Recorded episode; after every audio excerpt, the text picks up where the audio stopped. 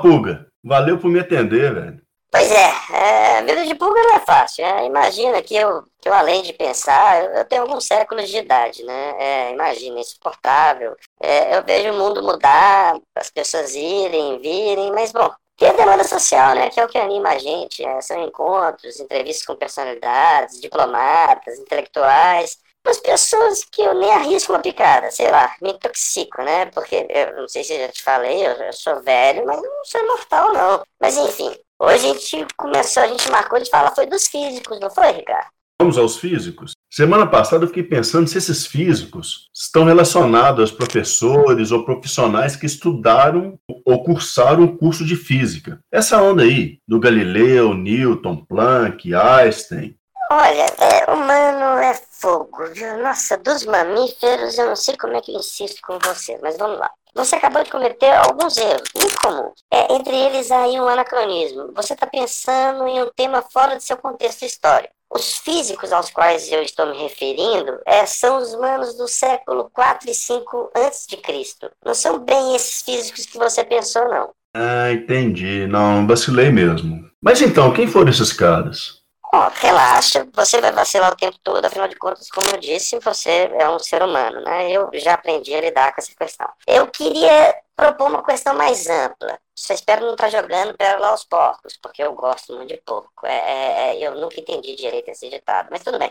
Gastar tempo com gente burra é o fim da picada, aí no caso eu prefiro ir embora. Mas vamos tornar a coisa mais didática. É, vamos tentar entender que você está querendo perceber a diferença entre os pré-socráticos, que aqui eu estou chamando de físicos, os socráticos e as ideias de Aristóteles. Então, antes da gente continuar, eu vou te pedir para imaginar uma árvore que caiu no meio de uma floresta, vazia, não tem ninguém perto. A árvore caiu. Você consegue imaginar essa árvore caindo? Tranquilo, Pulga, eu acho que sim. Para você, se lhe digo que essa árvore caiu no meio do nada, sem ninguém ver, sem ninguém ouvir, essa árvore, ela faz barulho ou ela não faz barulho quando ela cai? Aí você tá querendo me detonar, né, Pulga? Você tá me zoando? Não responde, pô, mamífero é fogo. É só uma respostinha simples, não é? É sim ou não? Faz barulho ou não faz barulho? Pode ser que sim, mas nem sei se você tá falando de uma árvore real. Eis a questão, Ricardo. A gente tem que pensar a partir daí, se eu estou falando de uma árvore real. Então vamos discutir essa questão de realidade. E agora eu vou voltar a falar dos físicos mais propriamente. Daqui a pouco a gente volta a falar dessa árvore, tá? Mas olha, a partir de Tales de Mileto, um cara que eu conheci, é, é, as pessoas começaram a observar as coisas a partir do que as coisas mostravam ser. Entendo o que eu quero dizer. Eles não estavam mais satisfeitos com a resposta porque sim. Eles queriam entender observando a natureza. Eles queriam observar as coisas que estavam ao seu redor. Eles eram os denominados filósofos da natureza. E nesse ponto eles eram chamados de físicos, pois tentavam entender a origem e o funcionamento do mundo a partir da observação da natureza que o cercava. Eles gostavam de acampar, ficavam observando as estrelas, eles fumavam uns negócios bem bacanas naquela época, eles eram bem legais. E, e eles são os filósofos da physis. Hippies? Não, physis, observador da natureza. Bom, não é bem isso, é uma tradução problemática. Ainda mais que essa, essa palavra, physis, ela é uma palavra dita em outro tempo, em outra época. Primeiro você faz um cursinho de grego clássico, depois a gente conversa mais sobre isso. Mas deixa eu tentar explicar o que eu quero dizer com physis. É, a árvore cresce na direção do sol, você observa isso, você vê isso. As pessoas não precisam te explicar, você vê. A água cai no precipício. O menino cresce e vira homem. Hum, adulto, né? Mas logo vou dizendo que não eram ativistas do Greenpeace. É, veja bem, humano. Eu vou falar de amigos meus, para tentar te explicar ainda mais essa questão. E eu já estava te falando do Tales de Mileto. Pois bem, o Tales, ele era fantástico. Ele que começou a olhar essas origens. Ele considerava o que ele percebia, enxergava e não imaginava. Ele achava que ele não estava imaginando, pelo menos, né? Eles achavam, eles, ele, ele, ele começou a procurar essa origem é, é, do que vieram as coisas, e ele chamava isso na época de arquê. Bom, arquê é mais fácil de explicar, porque vocês usam muito essa palavra palavra em arqueologia, arquétipo. Pois é, foi o Tales que lançou essa moda do arquê. Então essa busca do, da origem de tudo, por exemplo, no Tales era a água. Ele via a origem de tudo na água. Bom, antes de eu continuar, para você não julgar mal meus amigos, eu não estou dizendo que eles estavam certos. Chato do Aristóteles, alguns séculos depois, vieram criticando a minha turminha e eu fiquei até chateado com isso. Mas olha, depois da hora que a gente for falar de Aristóteles, eu toco nesse assunto. Eu só estou querendo observar, não que eles estavam certos, mas que mudaram a forma de olhar para as coisas. Tiveram outros manos que vieram depois de Tales, que podem ensinar mais sobre essa busca do arquê. Axé? Não, arquê. Axé é outra história de outros amigos meus. Pô, não mentiu, ó. Bom, retomando, eles buscavam essa substância básica, essa substância original, essa arquê, que teria dado início a todas as coisas. Pois não, eu falei de Tales, para Tales era água. E para Anaximandro, que é outro humano muito de boa que eu conheci na época, ele fazia uma tapioca incrível. Ele... Ele tinha uma visão diferente dessa origem. Ele deixava de ver essa origem em algo e começou a ver a origem em outras coisas, no ilimitado. Ele começou a ver o que ele chamava de Apeiron, um cosmo único. Pensa que viagem, cara. Ele pensava isso antes do telescópio. Todo mundo na época falava que era um teto cheio de buraco. E ele viu o que chamamos hoje de universo. E teve um outro cara, esse foi fantástico, o Pitágoras. Esse foi show mesmo, era um calculista. É, para ele, o elemento único era o uno, o indivisível. Ele, ele, naquela época, eles não conheciam os números, né? Isso é importante ficar definido. E mesmo sem conhecer os números, ele deduziu par e ímpar, Ricardo, você acredita? Como assim? Não conheciam números? Estudamos o teorema de Pitágoras até hoje? Hum, estudo e erro, né? Que eu sei. É, esses números que você conhece é, é coisa nova no Ocidente. É só uma espécie de idioma na qual a matemática pode ser expressa. Mas naquele tempo, a base era dos pontinhos e de curvas. O, o famoso teorema de Pitágoras foi é, registrado em marcas, em tábuas e curvas. Veja bem, ele não tinha um triângulo, ele viu um barco tangendo uma curva na direção do porto. Esse é um dos motivos que atualmente chamam vocês de humanos de burro. Poucos são os que entendem e aprendem a raciocinar. Geralmente ouço estudantes falarem de provas, notas, provas, notas, é foda. E, e aprender a raciocinar, e entender o funcionamento do mundo, e a própria sociedade que criam. Não? Tá ficando nervoso, pô?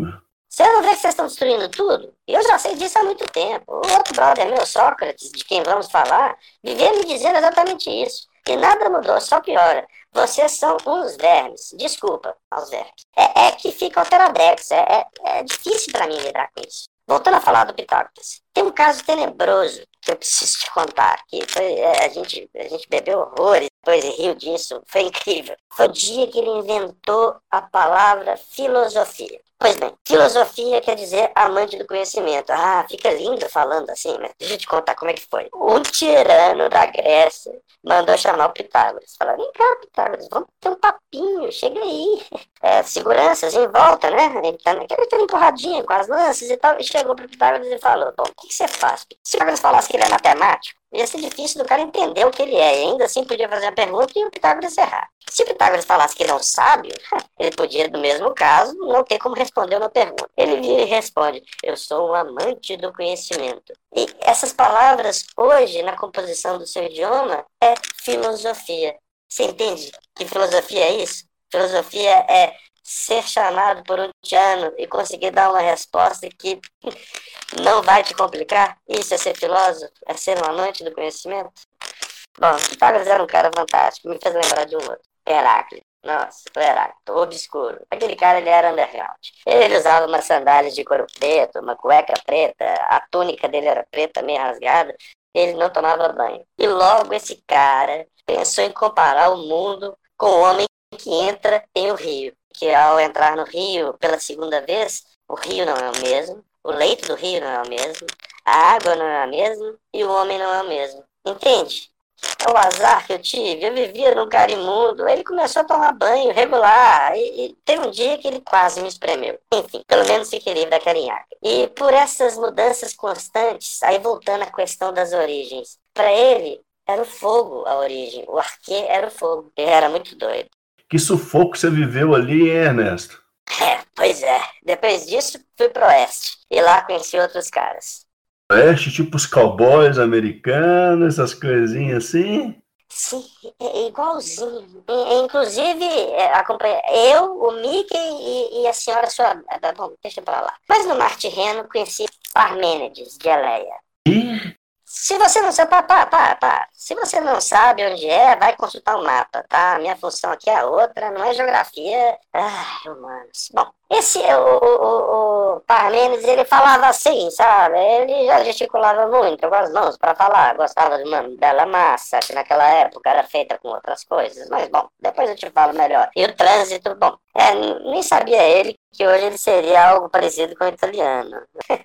É, mas ele tinha uma ideia que, a princípio, eu vou te falar, vai parecer bobagem, mas faz muita diferença. Ele ficava num esquema que era tipo, o que é, é, o que não é, não é. Já tava ficando sem paciência, de tanto repetir o que é, é, o que não é, não é. Ou o homem está em pé, ou o homem está deitado, ou o homem está vivo, ou o homem está morto.